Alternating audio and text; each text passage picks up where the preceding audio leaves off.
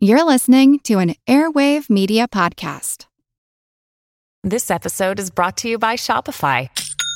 Forget the frustration of picking commerce platforms when you switch your business to Shopify, the global commerce platform that supercharges your selling wherever you sell. With Shopify, you'll harness the same intuitive features, trusted apps, and powerful analytics used by the world's leading brands. Sign up today for your $1 per month trial period at shopify.com slash tech, all lowercase. That's shopify.com slash tech. Stay with us at the end of the program for a chance to win a $100 Amazon gift card. Throughout history, new technologies have altered our lives in unexpected ways. Smartphones are no exception. I'm Jim Metzner, and this is the pulse of the planet. The watch, the printing press, radio, television, these are all examples of intellectual technologies. Shalini Misra is an assistant professor of public and international affairs at Virginia Tech. What is unique about smartphones is that they subsume all of these other technologies. They are the map, they are the radio, they are the watch, they are our laptop. But does the availability of all those tools come with a price? My research was interested in the way that the mere presence of these technologies what effect does that have on the quality of face to face conversations? So, we asked people to have 10 minute conversations on any casual topic we did not say that this research was about cell phones, and we observed whether either of these participants placed a cell phone on the table or held it in their hand during the course of this conversation.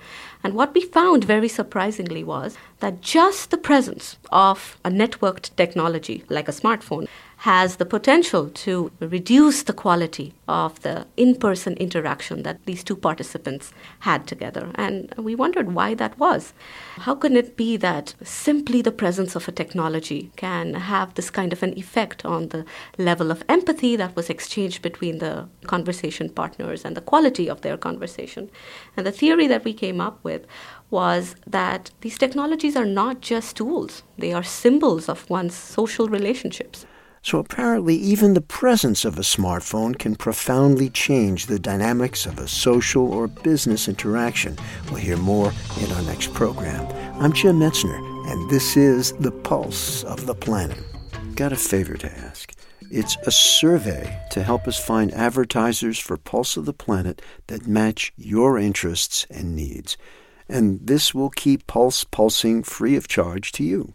The survey takes only five minutes, it's completely anonymous, and when you're finished, you can enter a monthly drawing to win a $100 Amazon gift card.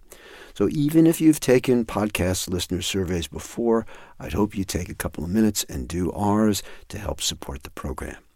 You go to podsurvey.com slash pulse. That's podsurvey.com slash P-U-L-S-E and thank you.